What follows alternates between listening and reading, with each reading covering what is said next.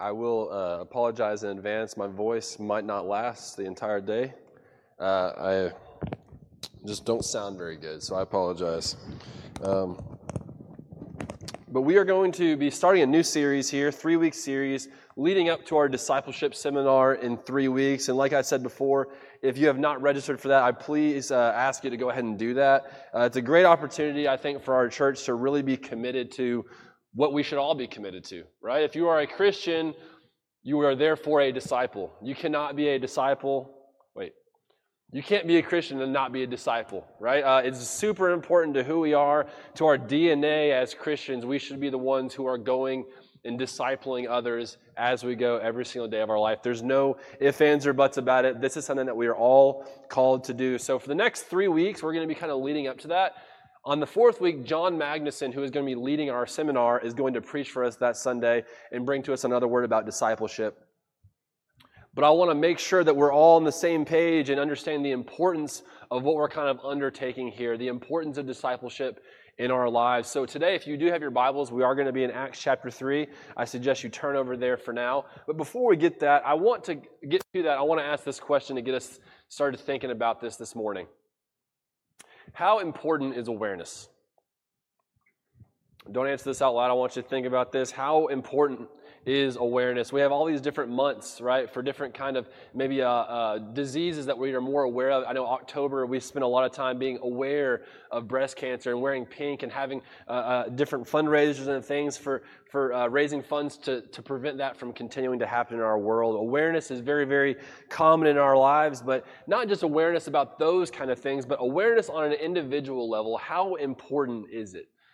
Right? When I think about awareness, the very first thing that comes to my mind is sports, right? I think about being aware while you're playing sports. I remember playing baseball from the time I was about five years old. They, they ingrained it into you from the very, from the very beginning, right? When you're playing defense, you got to know what's going on, right? The coach would yell out, there's a runner on first, two outs, the play's at first, or stuff like that. And we're screaming it to each other, and it becomes second, second, um, like I'm trying to think right now. Uh, second nature as to, as to being aware of the play and the situation that's going on. Uh, I think about different moments throughout sports history where the play is played just perfectly in that situation because they're aware of what's going on around them. I think about sports. I think about other things like driving. It's very, very important for you to be aware while you are driving, yes? Okay, being aware of all the things that are going on around you. I know a lot of cars nowadays have things that blink and light up when you're veering off. I think sometimes those safety features make us worse drivers, right? Uh, because we, we allow machines to kind of control, not control, but to, to think for us, right? They take away some of our awareness because it'll, it'll start blinking if something's close to me, right? Yes, there might be some safety options that are good there, but it, in essence, takes away some of our awareness that we might be allocating to the other drivers on the road. Another aspect of awareness that I think of is music, specifically playing music. I have a short clip I want to play here in a second. Uh, Chuck, if you have some uh, volume you could give me here. Uh, but I want, to, I want you to watch this, this clip, and I want you to see how the musician in this clip is very aware. You might have seen this clip. This is Harry Connick Jr. He's a pianist, uh, kind of folky singer, bluesy singer. I'm not sure what kind of genre you would categorize him as. Sounds kind of ragtimey. Um, but I want you to watch this and see if you can notice what happens while he plays this song.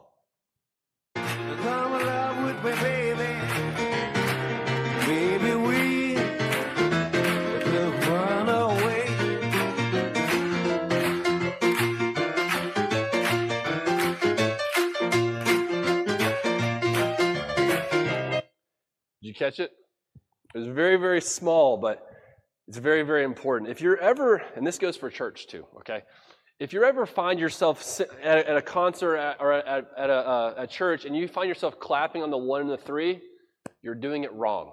Okay? You're just doing it wrong. Tyrone can back me up on this, okay? It, it, when you're singing and you start to clap on the one and the three, all of a sudden the, the song becomes very train like. It's very chunky. On the two and the four, that's the upbeat, right? That's how you feel kind of joyful when you're singing. So, what took place on this is the crowd is trying to participate in Harry's song here, and they start clapping on the one and the three, which makes the song sound a lot less good, in my opinion. So, in order for Harry to change the entire thing, he actually is aware of what's taking place. And instead of stopping the entire song, he, pa- he doesn't pause. He keeps playing, but he adds an extra beat to during his, during his solo so that when he comes back, the people are actually clapping on the two and the four. I'm going to play it one more time. There's numbers in the bottom of the screen over here. I want you to watch the numbers and listen, okay? We got it? All right, let's give it a try. Let's go back.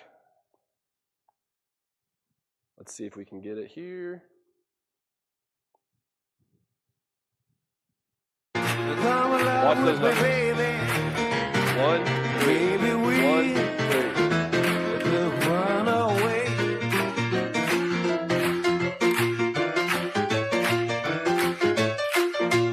they're on the two, the four. You see? Now it's a little bit more upbeat with their, with their clapping and all that. It's very, very important. But the thing is that I love about that is that musicians that are good musicians in those situations can adjust whatever they're doing to fit whatever else is happening. When you're jamming with a group or when you're ever in a session like that and you are just so uh, in tune with one another, you're able to flow freely and the music's a lot better because of your awareness. You see what I'm saying? If you are unaware, you're going to stop the music. The flow is going to, I bet the crowd would be really embarrassed if that guy said, Hey, you guys are all bad at this. Clap with me. Sometimes I think song leaders should do that. Sometimes, uh, honestly, no. Tyrone, I, I don't think Tyrone's going to do that anytime soon. He's too kind like that. Um, but friends don't let friends clap on the one and the three. That's all I'm saying. The two and the four. Remember that. But awareness is super, super important. All these things I listed, but in every aspect of our life, awareness is extremely important. And as important as it is, the reality of our lives and the reality of the situation is that we all are unaware in different aspects of our lives. We all know somebody in our life that struggles with awareness, right? I'm thinking about the people that uh, maybe have a little bit less awareness of how they present themselves. Maybe they don't wear deodorant and you can smell them when they get too close. Maybe they're fast talkers. Maybe they're close talkers. They're just unaware of how their close talking is making you feel as the spit is flying from their mouth onto your face. Right? That social awareness that you're saying, how can you be so blind to what you're doing that you are unaware of what you're doing to me? But the fact of the matter is, is that as much as awareness is important, we all have blind spots. Even as I was preparing this sermon, um, I had some ice in my office that I was chewing. My wife doesn't like that. And I didn't think she could hear me in the other room, but she definitely could. She came in, she closed the door, and that's all I needed to know. Right? I was unaware of my ice chewing in that moment. It's a blind spot for me. I'm not bothering anybody else. But the thing is, is that I guarantee you, if you were to ask your spouse or someone close to you in your life, what's my blind spot, they could tell you right? But the thing is, is that it's a blind spot for a reason because we can't see it. We are unaware of the impact it's happening, uh, that it's have, having on other people. And when I look at Acts chapter 3 and when I look at all this thing of discipleship, the very first thing that I want us to all become more aware of is awareness itself.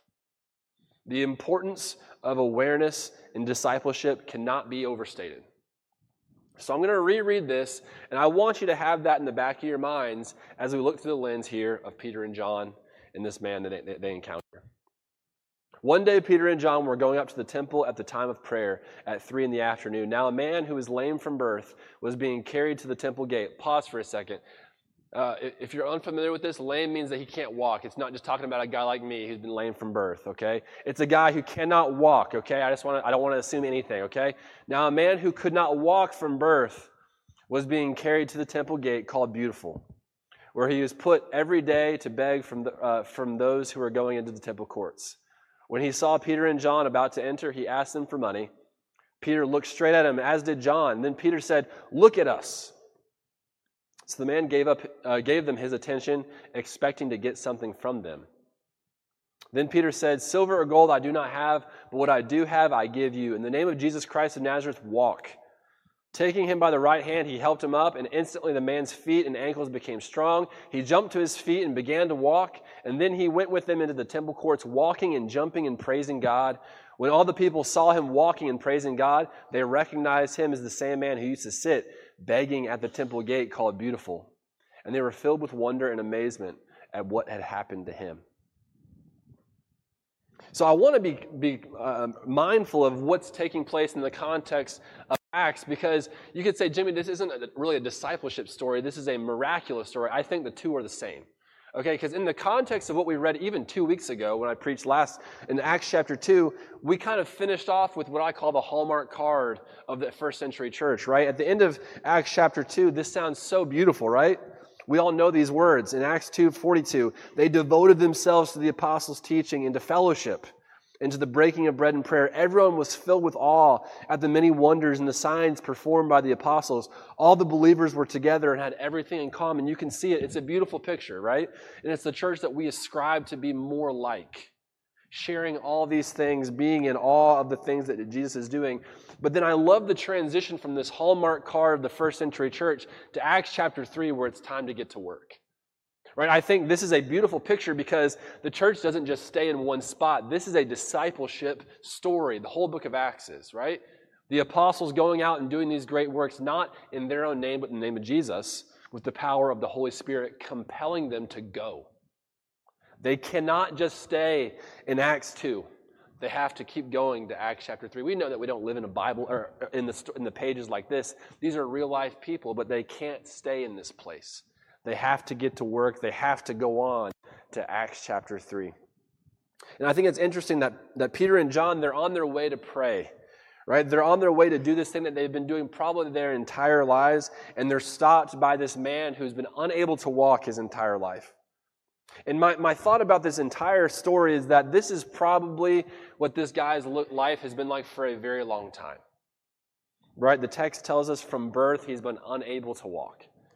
And I, I want you to think for a moment and imagine what the reality of this man's life was like every single day. He relies on someone to take him from his house to this place. He relies on people to give him money every single day. He relies on someone to take him from this place back to his house or wherever he's staying. He's relying on people every step of every single day. He can't take a step without somebody else. This is his reality until Peter and John enter the picture and, and, things change. And what's so interesting about this is that where he sits, it's mentioned two times, this gate called Beautiful, right? It's kind of outside of where the men of Israel could go and worship God, right? There's different levels of which the men of Israel and the women of Israel and the, everybody else, the Gentiles, could go and they could actually interact with God, right? There's this Holy of Holies where the priests would go, and that was very, very, very specific right? And then from there, you have the men of Israel. From there, you have the women in the Gentile courts. And from there, that's kind of where this guy was sitting. And because of his condition, he could not go further than this gate. He couldn't go further in worship with the men of Israel, even though we're assuming that that is his right.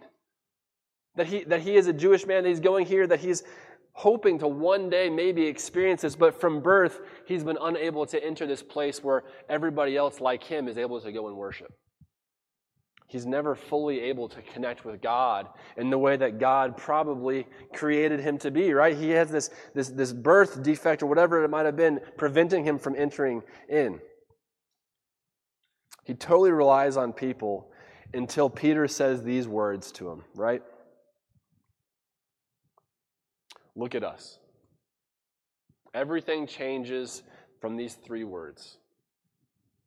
Look at us. He extends his hand to receive something, and he doesn't receive what he's expecting to receive. Instead, he receives a pretty harsh word, right? This imperative, look at us, this exclamation, stop what you're doing and look at us. I wonder how many times this man has extended his cup or extended his, his hand receiving something, but doesn't want to make eye contact with the person he's receiving from. We have all experienced something similar to this, right? Maybe when we've been giving or we've interacted with people like this. There's this embarrassment that we're kind of inherently reading into the situation, but Peter cuts through all of that and says, Stop, look at us. And everything changes. Before I uh, stopped teaching the teen class, we, we took a long time in the book of Acts. And what we see through all the footsteps of the apostles, they become more and more like Jesus every step of the way. This is a very Jesus like moment right? Where he steps in and someone is expecting something, but they're getting something radically different from them, right? In Acts 3, verse 8, it says this He jumped to his feet after receiving this, right? After receiving this blessing from Peter and John, where he's restored, he jumped to his feet and began to walk. Then he went with them into the temple courts, walking and jumping and praising God. Remember, we, we tried to think about what this man's life was like prior to Peter and John, where he's relying on other people. Now he interacts with Peter and John, and he's doing three verbs he's never done before.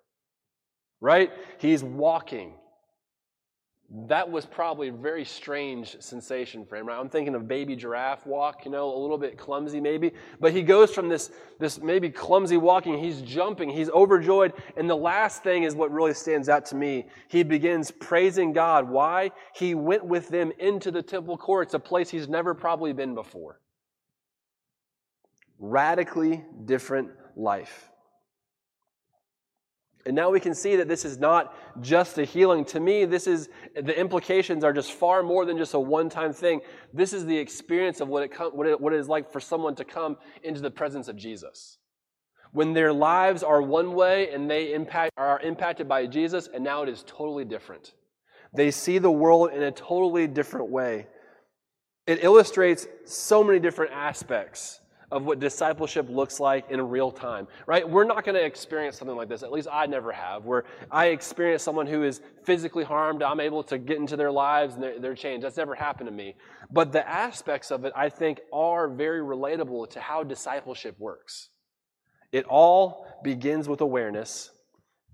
But I want us to kind of think about this this morning. How can we emulate the awareness shown by Peter and John in our lives as we make disciples? How can we emulate the awareness shown by Peter and John in our lives? One day, Peter and John were going up to the temple at the time of prayer. I just want to pause here. This is the very first thing I think that we need to make note of is that in order for us to be aware of discipleship making efforts, we have to be aware of our own spiritual needs. You with me here? Where were they going? They were on their way to a time of prayer. Now, I want.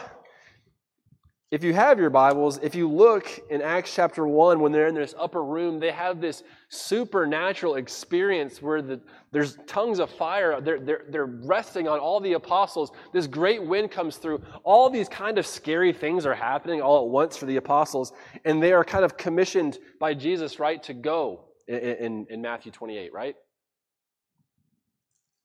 But that doesn't stop Peter and John from going to the temple at the time of prayer. I want to kind of, you know, put myself in that situation. Would I be as faithful to this if I had that experience? I don't know. Because it seems to me that this is a radical thing they experience in Acts chapter 1, right? They have this radical experience where their lives are changed. In a way, there could be a sense of like, do I really need to go to temple anymore when I got the Holy Spirit in me? Maybe. I don't know. But it seems to Peter and John to be that this is actually part of our DNA and we have to keep going.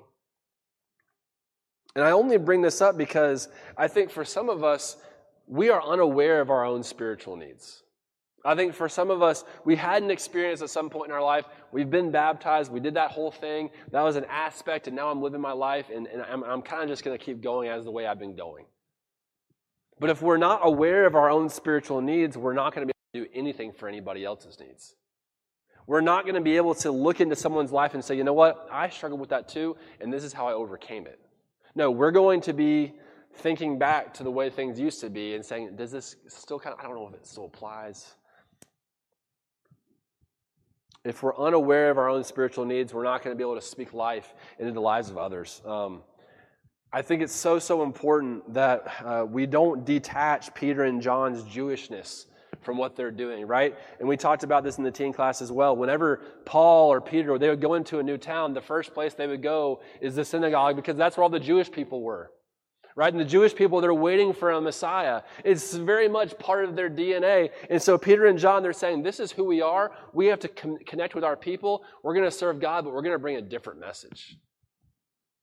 But it's because they're aware of their own spiritual needs. It's, it's because they're still in tune with those sacred rhythms that they're able to connect with people.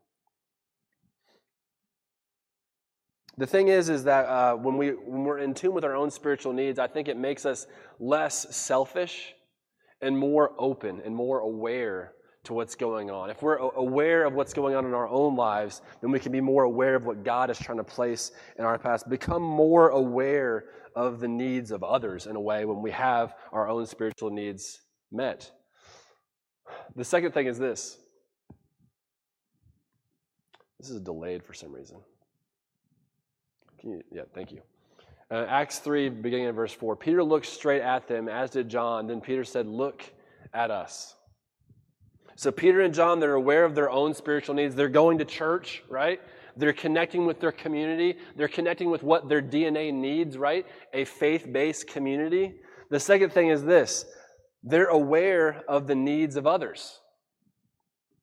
They're on their way to church, but on their way, they encounter this man who's not been able to walk his entire life, and they are able to see it and recognize it for what it is a need. Like I said before, if you are not aware of your own spiritual needs, you will not be able to be aware of the needs of others. In fact, you might do more damage to others if you are not aware of your own needs and try to speak into theirs. You see what I mean? The whole, you know, dust, speck of dust in someone else's eye thing. I think Jesus talked about that. Right? We, we want so badly sometimes to be that person that speaks into the lives of others, but if we're not aware of what's going on in ours, we're not going to be able to be aware of what's going on in theirs. And when I look at Acts chapter 3, Peter and John, they go on their way and they're able to speak life into this man's life. But the thing is, is that I don't think Peter and John could have had this conversation prior to all this stuff taking place. Prior to them having this, especially Peter, right? Talking to Jesus on the shore, having breakfast with him in John chapter 21, this Pentecost experience where thousands of people come to know Christ, all these things come together to where Peter is able to be aware and present and see this man and see what he needs. We have the same capacity to do the same. We have the ability to look outside ourselves and see and be aware of the needs of others. Spiritual awareness should help, uh, should help illuminate where others might be struggling. And I think about this too. I think about, in the context of this, I, I really think about Jesus in the way that whenever Jesus was going to a place, he was always getting bothered. And then his disciples would go and bother him when he was off praying. And honestly, when I think about those times where Jesus is going off and he's going to pray, he's spending time alone, those are the moments where it's like, okay, he's spiritually feeding himself so that he can be aware to the needs of other people. Right? He's preparing himself in this place to be aware of what he needs, communion with the Father, so that he can be aware of the needs of others. I think about what we talked about two weeks ago, or a few weeks ago, about Zacchaeus. How did he know that he needed to talk to that guy? How did he know that along the way he was going to have to directly impact that man's life? He probably didn't. But when he got into that situation, his awareness, his spidey sense, whatever you want to call it, is going off. And I think the same thing can be true of us. When we are more aware of our own needs, we become aware of the needs of others. And I'm not saying that it's like a spidey sense in the way that, you know, like comic books want to describe it. I think that's the Holy Spirit speaking into our lives. I had a shepherd one time in my life. Uh, when we would talk about things like, you came up in my mind the other day, he would always say, that's not indigestion, that's the Holy Spirit. Right? And it's a silly way, but I'll always remember that. And some of us want to say, oh, you were on my mind the other day, or, or that person seems upset, or that person seems a certain way. What I want to encourage you to do is to lean more into those moments. When you think about someone, call them. If you see someone who seems to be a certain way, talk to them. It sounds so simple. I, I shared this this morning a little bit kind of in our young adults class about sometimes I feel a little bit awkward as the minister. Sometimes there's some barriers people uh, put up between pastors and stuff like that. And I hesitate sometimes to, to, to lead with that. I just want to be a guy and have a conversation. But what I've noticed is that when you offer that conversation, a lot of times people are receptive to it a lot of times when you say, hey, can we pray about that? People are very receptive to that. And if they know you're a Christian, they expect it. So if you don't offer it, you're being a bad example, right? They're expecting you to do something about it. They're expecting you to be the hands and feet of Jesus. Lean into that ex- expectation. be aware of those moments where the Spirit might be guiding you to have that conversation with somebody, to have that discipleship awareness, to be aware of the needs of others. Sorry. Natasha, will you go back one? Yeah, sorry, go forward. Yeah, You're all right. Okay, perfect. Thank you. Acts chapter 3, and this is, my, this is the last one. Acts 3, beginning in verse 7. Taking him by the right hand, he helped him up, and instantly the man's feet and ankles became strong.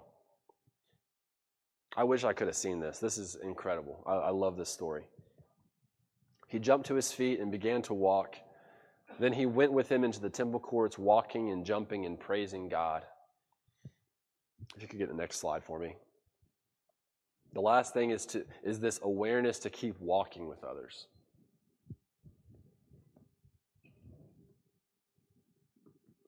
This awareness to keep walking with others. This, there's this deep commitment that we have to have with one another. I know that sometimes I get caught up in this numbers game where I need to have more people and more reach and all that. But the reality is that Jesus gives us the opposite as kind of the diagram of to how to disciple people right? He had his closest, he had his three, he had his 12, and a whole bunch of other people came to him, but he was pouring into such a small group.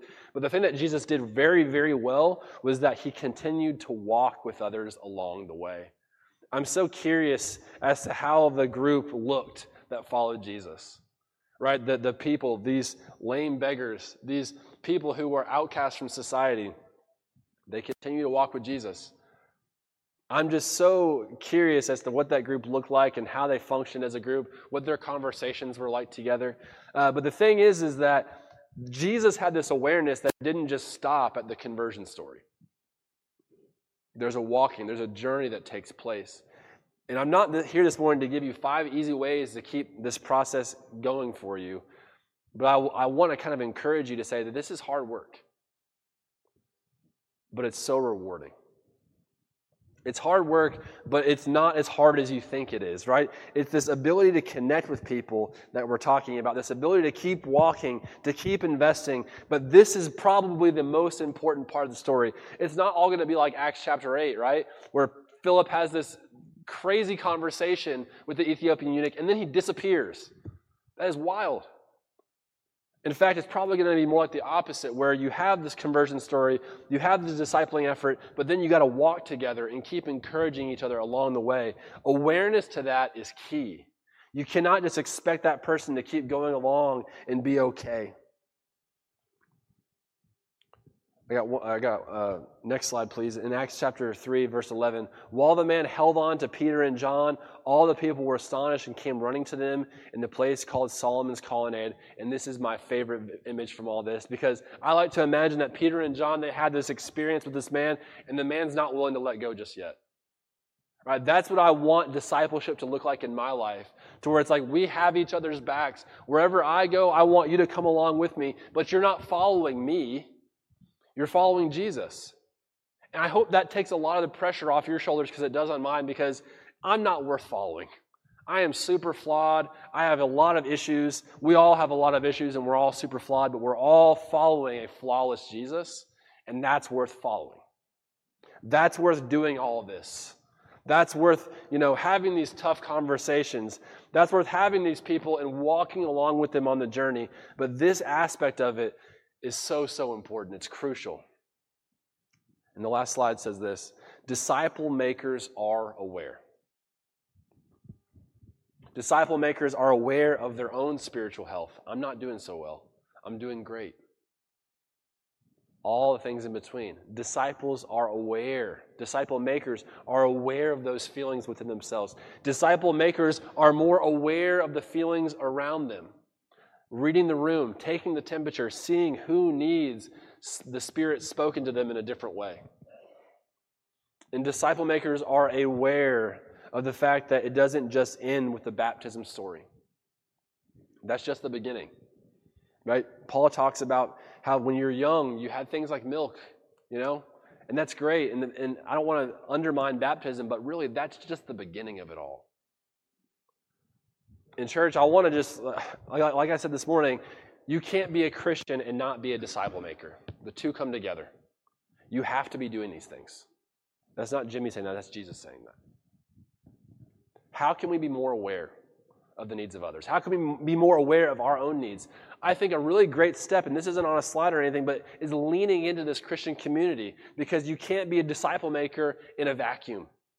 You can't do it by yourself. And if you try to do it by yourself, then you're going to end up having a church of whoever you are. The church of Jimmy's bad. The church of you is bad. The church of Jesus Christ is going to go on forever. Disciple makers are aware of the power of Christ, but they're also aware of the power of the church. Please lean into this church. Please lean into your communities, your small groups, whatever it might be, so that you can become more aware so that you can become a greater disciple maker for the kingdom of God. Let's pray. God, I thank you for this time. I thank you for giving us uh, the stories uh, of Acts that are just so uh, sometimes uh, intimidating. Uh, uh, some of us look at these stories and say that could never be me, but the reality is is that it has to be us. We might not be the people who are, you know, healing paralyzed people or, or, or baptizing thousands of people at Pentecost, but we can be the people who are making disciples for your name. And not a we can, we have to be. It's not about being better. It's not about eh, eh, just increasing our knowledge and all that. It's not about being better speakers or whatever it might be, but it's about being better surrenderers to your will. Help us to surrender to your will. Help us to recognize, help us to be ultimately aware of what you're doing in our lives and the lives of others. It's in Jesus' name we pray. Amen. So we do want to offer an invitation. Like I said, baptism is step one on your journey of faith, right? Obviously, you got to hear, believe, repent, all that stuff too. I get it. I understand. But what I'm saying is your trajectory of being a Christ follower starts with saying yes to Him, taking on baptism, and living your life according to that sacrifice. We want to offer you a time. If you want to be baptized, we can do it. We've done it, right? We're going to keep doing it forever. Um, but if you're saying, you know what, I struggle with awareness, I struggle with being present, I struggle with a lot of things, help me to clear my mind. I've talked to a lot of people who have a lot of problems clearing their mind and saying, I am aware of what Jesus is doing. Please talk to somebody. If you keep it to yourself, it's going to stay with yourself and nothing's going to happen. We want to offer you an opportunity to come forward for baptism, for prayer, for whatever it might be. We want you to talk to somebody today while we stand and sing.